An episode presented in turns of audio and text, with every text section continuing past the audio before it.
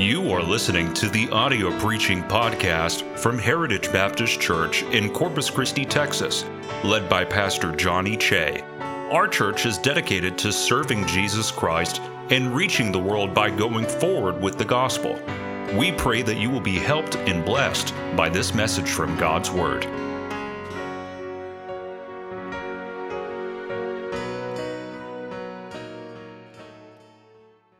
To be with her. That's why be with us. That's why she's with us. We were just down there for the high school graduation.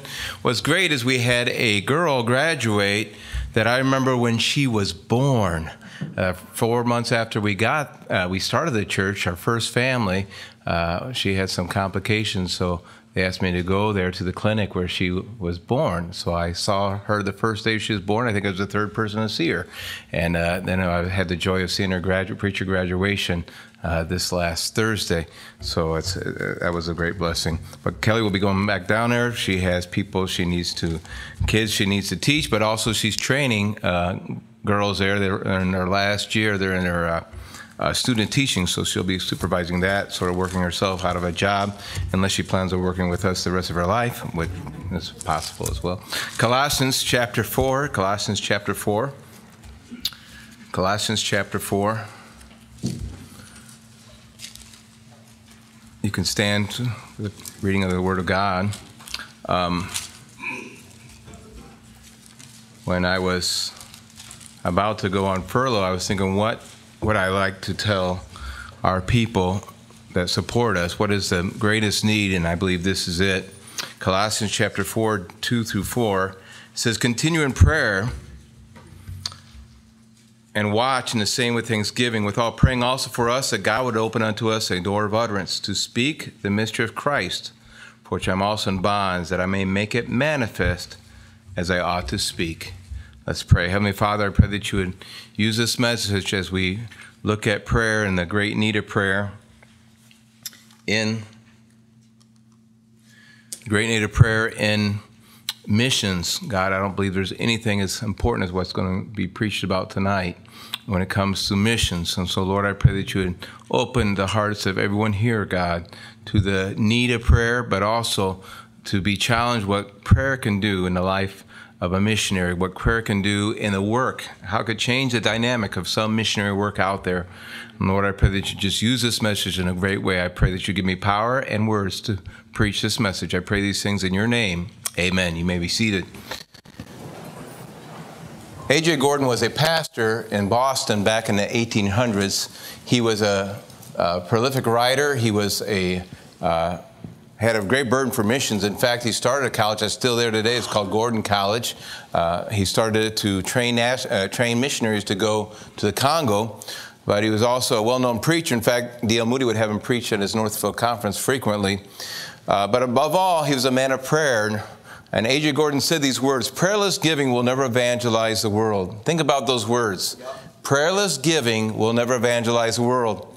It's important that, churches give. That's what gets us on the field and helps us stay on the field. But be, we'll be wasting our time if we don't have churches praying for us. I believe that with all my heart. The Bible says, uh, there's a song that even says, All is vain unless the Holy Spirit comes down. And He comes down through prayer. That's why Paul uh, the missionary wrote to Colossus, the church of Colossus here, and urged them to pray that God would open a door of utterance to speak the mystery of Christ. And notice that he uses the same word twice, which encourages me. In verse 3, it says, without praying also for us, that God would open unto us a door of utterance. He wasn't just asking prayer for himself, and uh, he was also asking for prayer for all the whole band of missionaries that was with him. But I believe by extension, he was praying for asking prayer for all missionaries everywhere and all time, yeah. even today. Yeah. And starting today, uh, tonight in God's Word, I want us to look at some doors with, with respect to missions for which we should be praying. Uh, the first door I want us to look at well, before we even look at the door, doors that God wants to open on the mission field, I want us to look at the God that opens doors. Turn with me to Revelations chapter 3. Revelations chapter 3. You know, it was Jesus that, that uh, built the church. And he said these words He said, The gates of hell shall not prevail against the church. I believe that with all my heart. Now, some people take that as if the gates of hell uh, like the church is a refuge and we're supposed to defend ourselves from the gates of hell. Well, that doesn't even, that doesn't even make any sense. Uh, we're supposed to, as a church, be on the offense going against the gates of hell, charging the gates of hell to rescue the captives that are captives behind those gates and rescue them, those that are captive at Satan's will. But it seems like sometimes those gates are shut tight. Amen. But you know what? God can open up those doors. In fact, God can bust those doors right open, and He does it through prayer.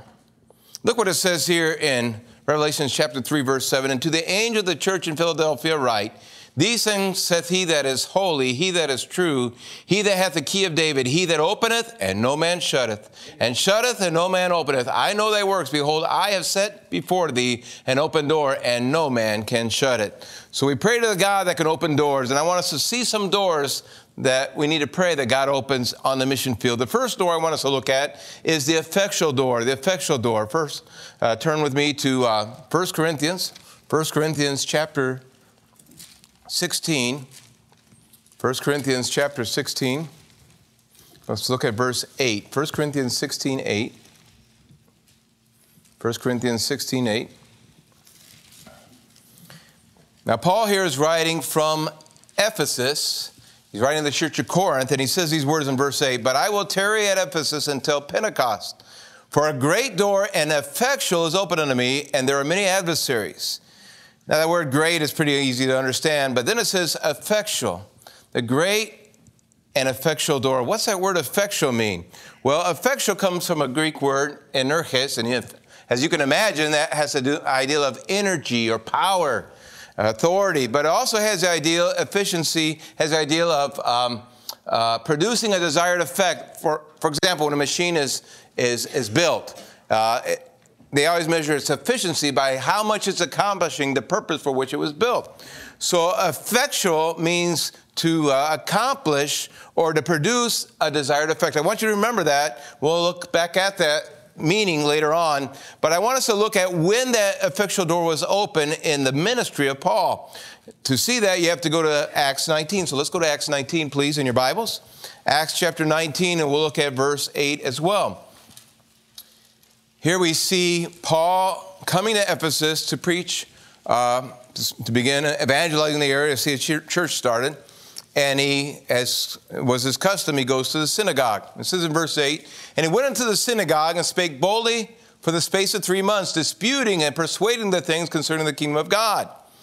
But it says here in verse 9, when divers were hardened and believed not, but spake evil the way before the multitude, he departed from them and separated the disciples, disputing daily in the school of one Tyrannus.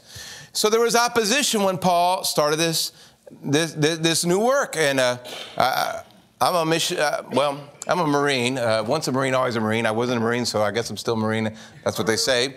However, there's one there. Amen. But, uh, you know, we as Marines, we think in the terms of beachheads. And I think of every time a church is started, whether it was, it was this one here when Pastor Atwood started a few years ago, or the church started in Mexico City, or whenever a church is started and a, a new area is evangelized, it's a beachhead for God. Amen. It's we're establishing a beachhead in enemy territory.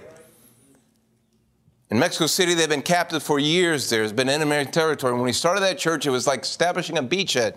But then once they establish a beachhead, you know, when they establish a beachhead even, there's opposition. Remember Tarawa, Iwo Jima.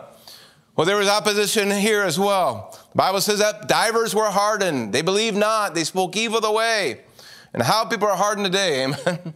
Well, I remember back in the 80s, uh, some of us remember that, but uh, uh, they were in churches, and we. I remember I was a teenager back then, and we'd be knocking doors, and it seemed like we'd always come back from teen soul winning. Brother Harrison, I'd go out. We'd go out with Brother Harrison, and uh, and we'd always see people saved almost every every week. And uh, we come back rejoicing about who we were able to witness to and, and many times who we were able to lead the Lord. But now, man, in, the, in the 21st century, we're happy if we get a track in the door sometimes, amen. Divers are hardened. But you know, that's part, part for the course. But that shouldn't stop us. And that didn't, that didn't stop the church there either, as we'll see in a minute. That didn't stop the Apostle Paul and his band of preachers. But divers were hardened. People believed not. People spoke evil the way. Uh, you know, um, I'm sure no one's ever spoke evil of Heritage Baptist Church here in, no? Here, here at, uh, here in Corpus Christi? No, it's not that way. Well, it wasn't like that for us in Mexico City either. You'd think, you know, we're just trying to help the community. We just love people that they would just love us back. Amen. But they don't, do they? The, the, the, really, the, the truth is they don't. And that's how it was in Mexico City. When we bought our property there in Mexico City, our neighbors welcomed us, first of all, by saying we weren't zoned to be there. So they told the government. In fact, the government came and we had to show them the paperwork. I had to go to Department of Urban Development and show, yes, we, we were zoned to be there and we won that battle. And then they pulled out some ordinance that you never hear of, a, a noise ordinance saying that we are too loud. And uh, that was pretty easy to prove. We weren't anything like the church around the corner with their drum set and with their electric guitars. So that was pretty easy to prove. But it seemed like they were just, uh, uh, you know, there was opposition and they spoke evil the way. That's how it was for the Apostle Paul as well. But the thing is, this continued for two years. Look at what it says in verse 10. And this continued by the space of two years. So for two years, people are not believing. Divers are hardened. People aren't believing. Uh, they're, they're, uh, they're, they're speaking of the way. But then the Bible says, in spite of that, look what it says. So that all they that dwell in Asia heard the word of the Lord Jesus, both Jews and Greeks. In spite of the opposition, Paul and his band of men made sure that everyone, not only in Ephesus, but everyone in the whole province of Asia heard the gospel. Now, it doesn't say that they were all saved, but they made sure that everyone heard. And that's our job in spite of the opposition. You know, in our, um, when we started our church here in Mexico City. There's 22 million people in Mexico City. I can't reach 20, my church can't reach 22 million people. I don't have illusions. You know, we can't reach 22 million. But we thought, well, we'll concentrate on our delegation. You know, Mexico City divided into delegations just like uh, New York City has its different boroughs, the Queens, the Bronx, you know, uh, Manhattan. Well, they have 16 different delegations. Our delegation has 400,000 people. And so I said, we're going to concentrate on our delegation now. Praise the Lord, now we, we're in other delegations too. Amen. We're, and they're knocking doors there as well, so we can reach, even reach more people. But at the beginning, I said, we're going to reach these 400,000. We're going to make sure that everyone hears the gospel. We're going to cover this delegation like butter on toast. And we did. We went to every street. We've gone to every street in that delegation of 400,000. Uh, we did it one time. It took us 13 years. The second time, it took us five years years. When you have more help, you can do more. Amen. And so uh, uh, they're almost done. They're in the last neighborhood right now, finishing. I don't know about right now, but they'll be on Saturday out there and knocking doors. But but what I'm saying is, in spite of the opposition, we need to make sure we're doing our part and God will do his part. And God did his part here. In fact, you see in verse 13, uh, let's go down to, uh, in verse 16, we see there's an exorcist that takes place, and it goes bad. It always goes bad when you have unsaved people trying to get a, uh, cast out a demon out of an unsaved person. Amen. And that's what happened here. In fact, uh, they ran out of the house naked and wounded in verse 16. But in verse 17, it says, This was known to all the Jews and Greeks also dwelling at Ephesus. And notice what it says here. Now remember, two years of people being unbelieving.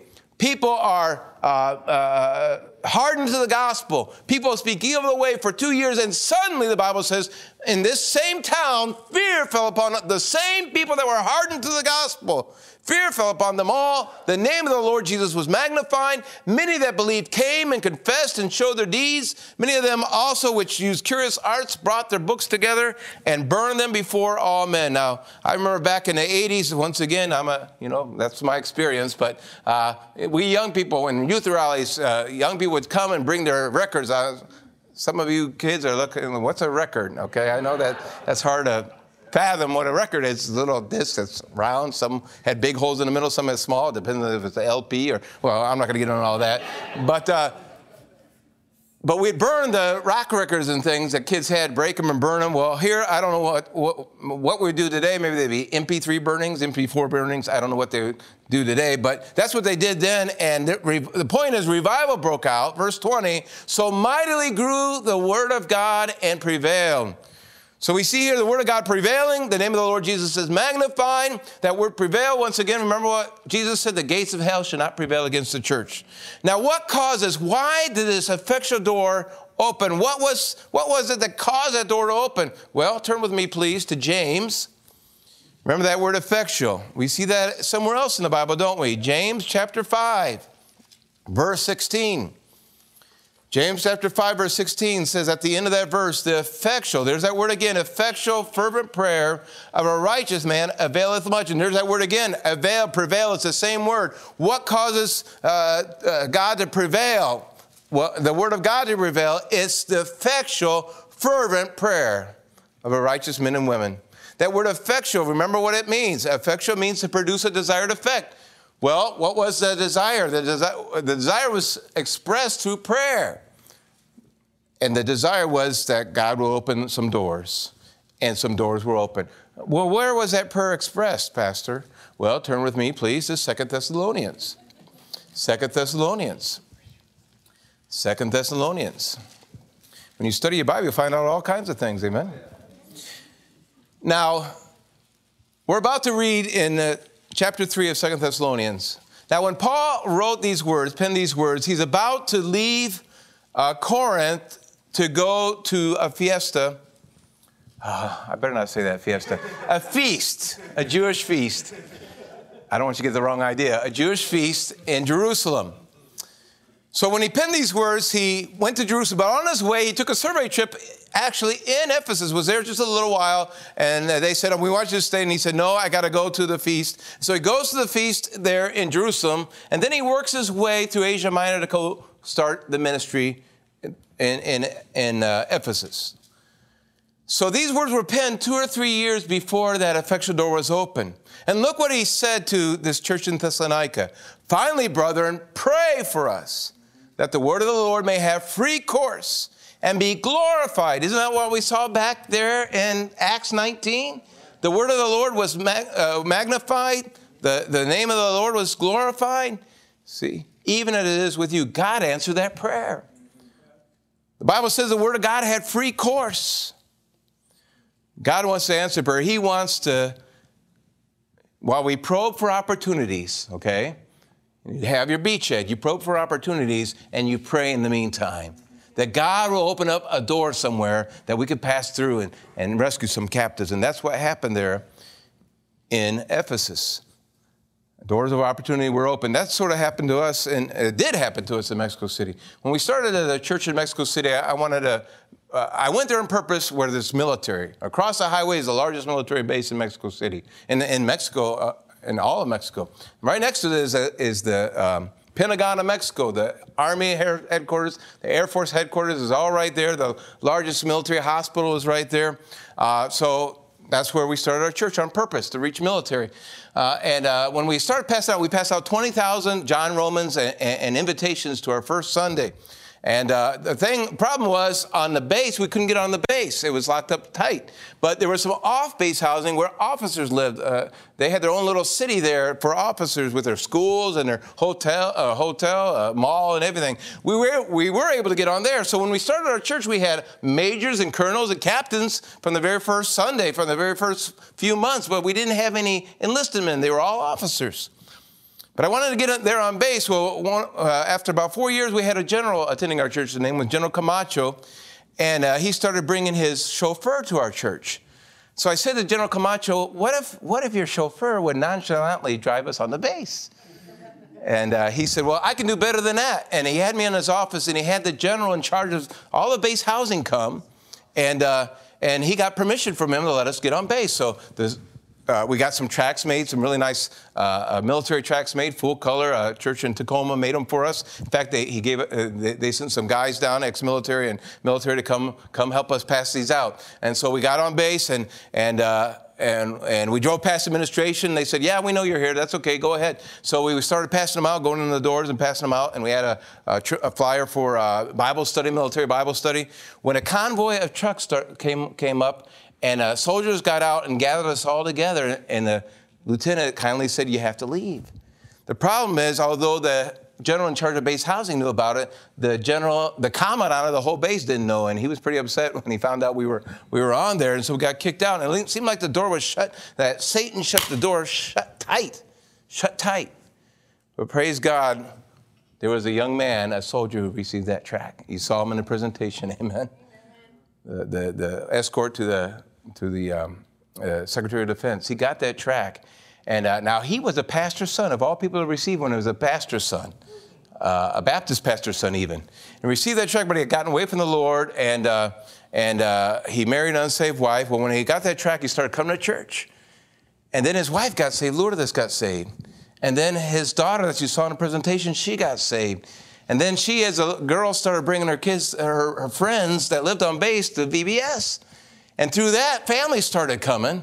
And now we have a bus route there, and uh, uh, they're knocking. What we couldn't do, they do every Saturday, man, because they live there. And they're knocking doors every Saturday. God can open up doors. God open up that door. Now, John Gill, who wrote commentary on our text there in Colossians chapter 4, he, said, he wrote, God opens doors of opportunities, God opens doors of men's mouths, and God open, uh, of men's hearts, and God opens doors of Christians' mouths. And we see that in our text, if you want to go back to our text, there in uh, Colossians, Colossians chapter um, 4. He talks about another door here in verse 2, verse 3. It says, Withal praying also for us that God would open unto us a door of utterance. There's the other door. The door of utterance to speak the mystery of Christ, for which I'm also in bonds, that I may make it manifest as I ought to speak. So you're probably wondering, well, what's the door of utterance? What's that word mean? That's what I was wondering. What's that door mean? What's that word mean, utterance? So I had a, first of all, when, when you're studying, uh, hermeneutics says you need to study the context. So if you read the context, it says here, to speak the mystery of Christ, which I'm also in bonds, that I may make it manifest as I ought to speak. So it has to do with speaking as you ought to speak. That gives you one idea of what it means. But then another law of hermeneutics is you go to the law, it's called the law of first mention. You go back to the first time it was mentioned, and that's in Acts 2 4. Remember the day of Pentecost when they came out of the day, uh, the church came out of, the, the, upper room and they spoke as was given to them utterance. Now that word utterance means, uh, in the Greek is apathagomai, there in Acts 2 4, and it means to speak forth. It means to speak with elevated and dignified discourse, not just. Uh, conversational tones, but speaking with uh, speaking forth. And that's what they did. And in fact, that same Greek word is used in verse 14 when Peter stands up and he preaches, and there's such conviction that 3,000 souls get saved. It's the same word, apathagomai, that's used in Acts 26, 25 when Paul speaks to Agrippa and, and, and, and Felix, I believe it is. And Agrippa is under such uh, is gripped by uh, conviction that he says, Almost thou hast persuaded me to become a Christian. So that's the kind of, that's what utterance, that gives you another idea what utterance means. It means to speak with power, it means to speak with authority, and to speak with grace, as Jesus spoke. Remember in Luke uh, 4, he, he goes to Nazareth for the first time at the beginning of his ministry, and he's preaching, and they are astonished at his gracious words. He speaks with words of grace. Uh, he comes in the power of the Spirit, the Bible says. But what was he doing for 40 days before then? You remember? He was fasting. What else do you think he was doing? Praying, amen? I'm sure he was praying. In Acts chapter 2, verse 4, when they came out speaking with utterance, what had they been doing for 10 days? They had been praying. And then, if you still don't believe me, go with Acts, I hope you believe me, but Acts chapter 5, Acts chapter 5, sometimes it takes two or three verses to convince some people, amen? Acts chapter 5, should be just one, but Acts chapter 4, I mean, Acts chapter 4. In Acts chapter 4 here, we have. Uh, James, uh, no, I'm sorry, John and Peter, Peter and John, they had just been threatened for preaching. They're coming back to the comp- their company, they're coming back to the church, and we see them coming back, not having a pity party for being threatened, but a prayer party. That's a better party to have, amen? And they come back, and we see them in the middle of the prayer in verse 29. And now, Lord, behold their threatenings, and grant unto thy servants, grant unto thy servants protection for the threatenings. Is that what it says? No. It says, And grant unto thy servant with all boldness they may speak thy word.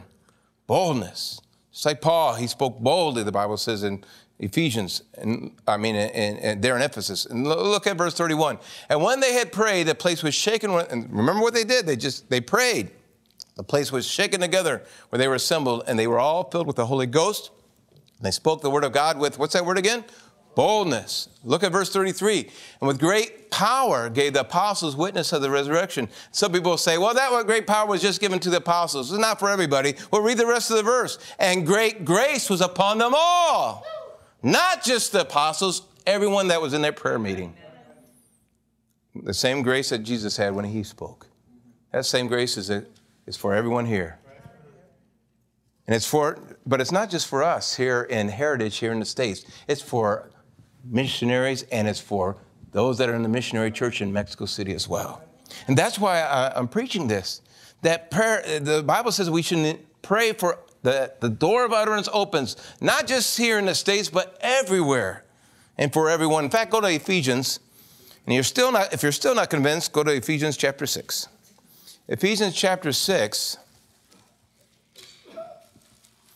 Here he's praying again. In fact, Colossians and Ephesians are like parallel, almost parallel uh, uh, epistles where they speak about the same thing. Now, this is at the end of the armor of God.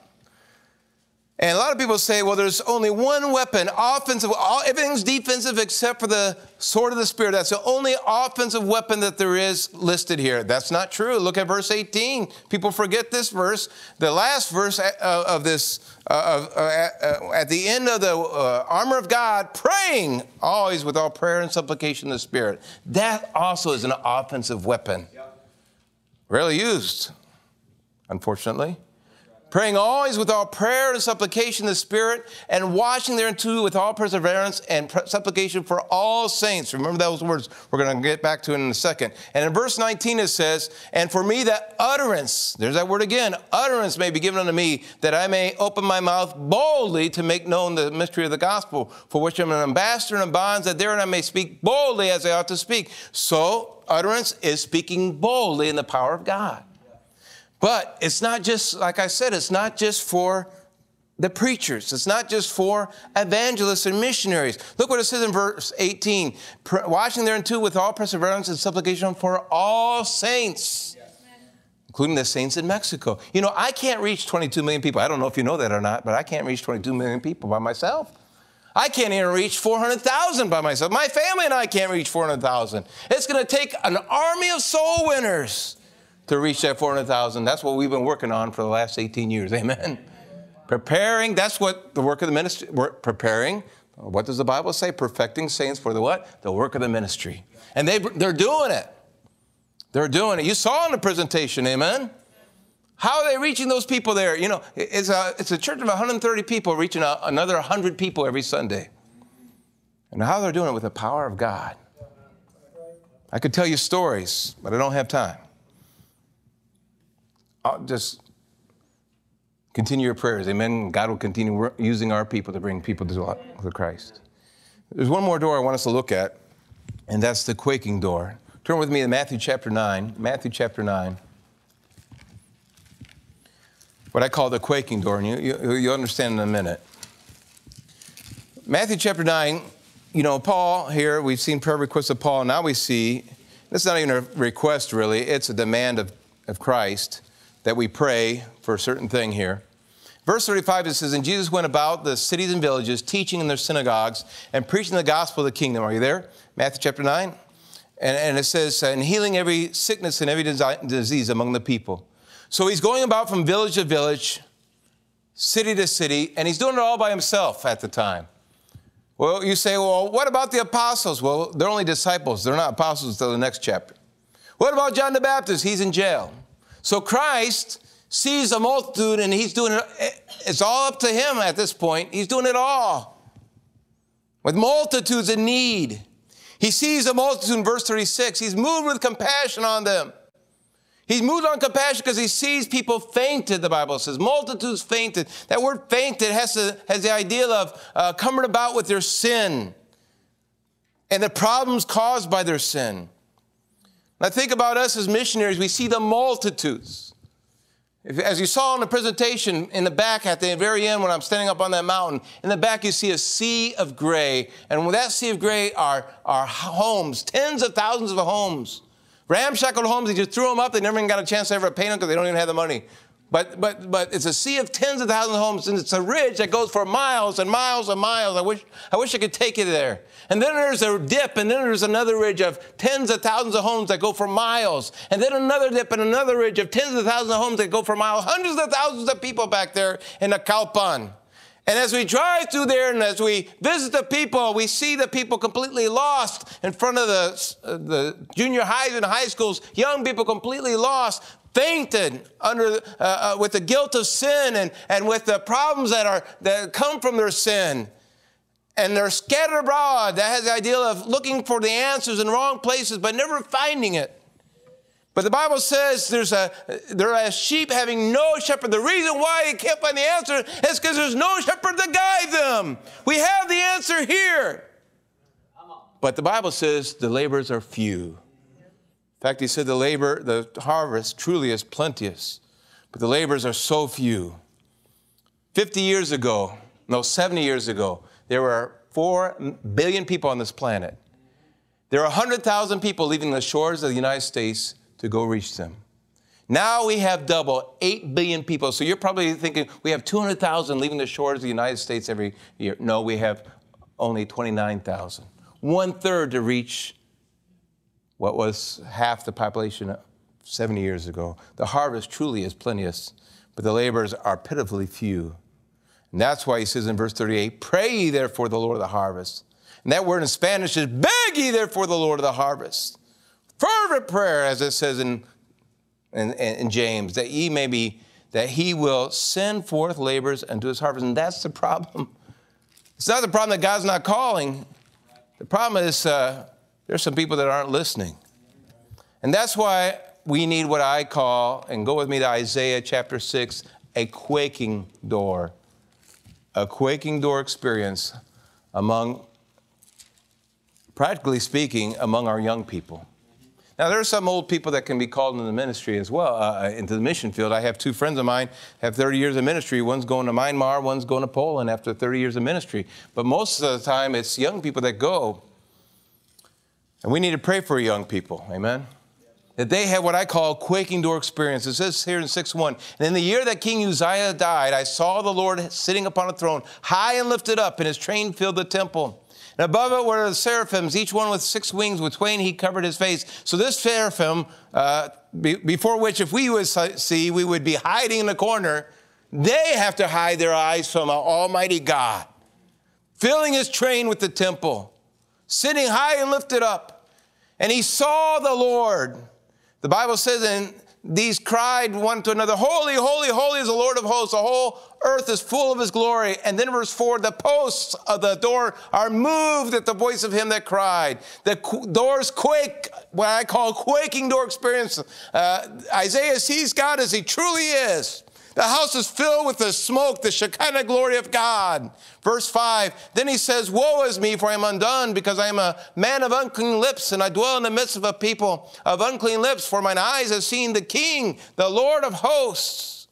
Oh, we need to pray that our young people see God as he truly is, that they respond like Isaiah did with awe and reverence and with humility. Oh, we need that today among our young people. Amen that they see God as He really is, that they get rid of their, put this away, amen? Right. Right.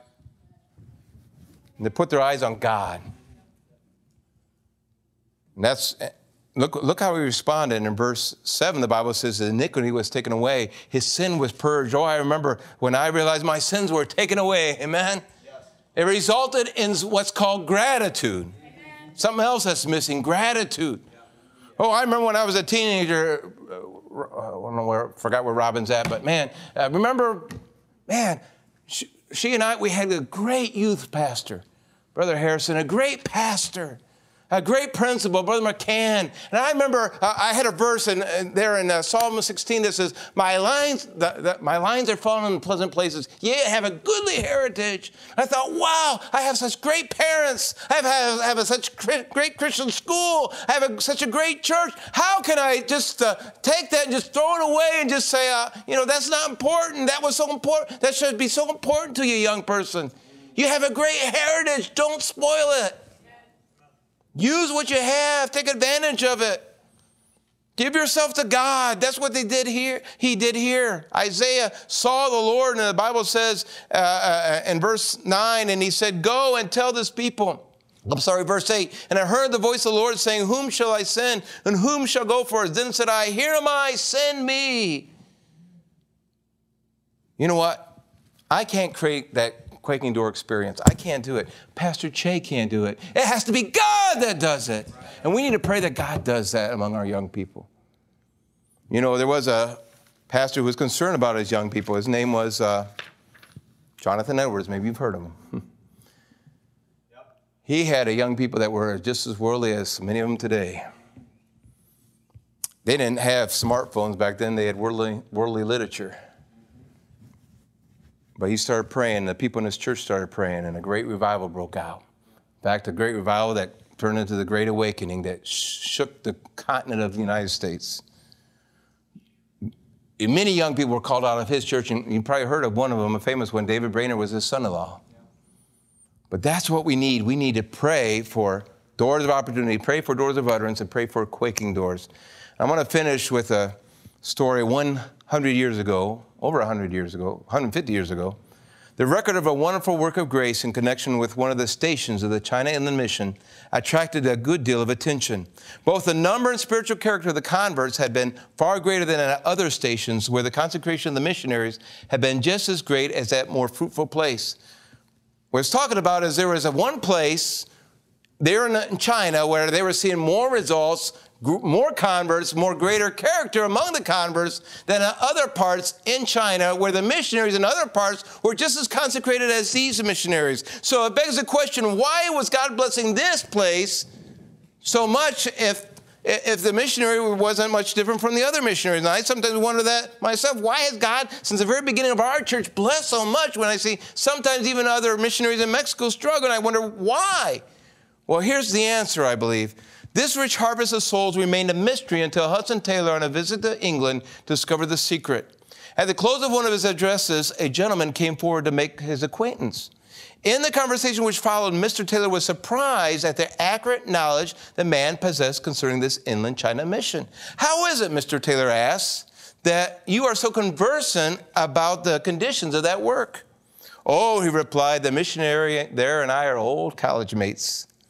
For years we have regularly corresponded. He has sent me names of inquirers and converts, and these I have daily taken to God in prayer. At last the secret was found. A man praying at home, praying definitely, taking to God, taking these specific cases among the heathen to God in prayer. This is the real intercessory missionary, and this is what we need in every church that supports us. James Gilmour said these words My he's a missionary to Mongolia, he said, My creed leads me to think that prayer is efficacious. There's that word again, effectual. And surely a day's asking God to overrule all events for good is not lost. It wouldn't be a day lost spending time in prayer, amen. And you say, well, that's impossible. I don't have that time. You know what? He addresses that as well. He says these words Still, there is a great feeling that when a man is praying, he's doing nothing. And don't we feel that way sometimes? Aren't we tempted to feel that way? Be honest. You know, I just, I'm just, we're not accomplishing anything. And he says this, and this feeling makes us give undue, undue importance to work. Not that work's not important, but it's like, you know, okay, Pat, uh, okay, God, I got three, I got, three, I got five minutes. I can give you five minutes to pray because I got plenty of work I got to get done. And he says that too. He says sometimes even to the hurrying over and even to the neglect of prayer. Isn't that what happens? He goes on to say, Do not we rest in our day too much in the arm of flesh? Cannot the same wonders be done now as of old? Oh, yes, they can. We just need to pray like they did of old. Do not the eyes of the Lord run to and fro throughout the whole earth still to show himself strong on behalf of those who put their trust in him? Oh, yes, he does. Oh, that God would give me more practical faith in him. Where is now the Lord God of Elijah? He asked. He is waiting for Elijah to call on him. Remember that story when Elisha took the mantle from Elijah, from, from, from from above, and he took it and he went to the river Jordan and he struck the river Jordan. What did he say? Where is the Lord God of Elijah? The question is, where are the Elijahs that will pray like Elijah? And that's what we need on the mission field Elijahs that will pray fervently, that will pray earnestly like Elijah. Let's pray. Heavenly Father, I pray that you would recruit some people today, God, that your Holy Spirit would recruit some intercessory missionaries that would pray, not just for my ministry, but for the ministries of the churches, uh, the missionaries that are supported here. Just think one person here could change the dynamics of some maybe struggling work out there. And God could do a great work through the prayer of one man, one woman here who would take maybe a missionary here as their missionary and pray for them.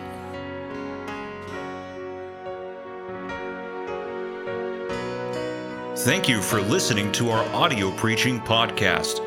For more information about our ministries, or if you would like to get in contact with us, please visit our website at heritagebaptistcctx.org. May God bless you as you go forward with the gospel this week.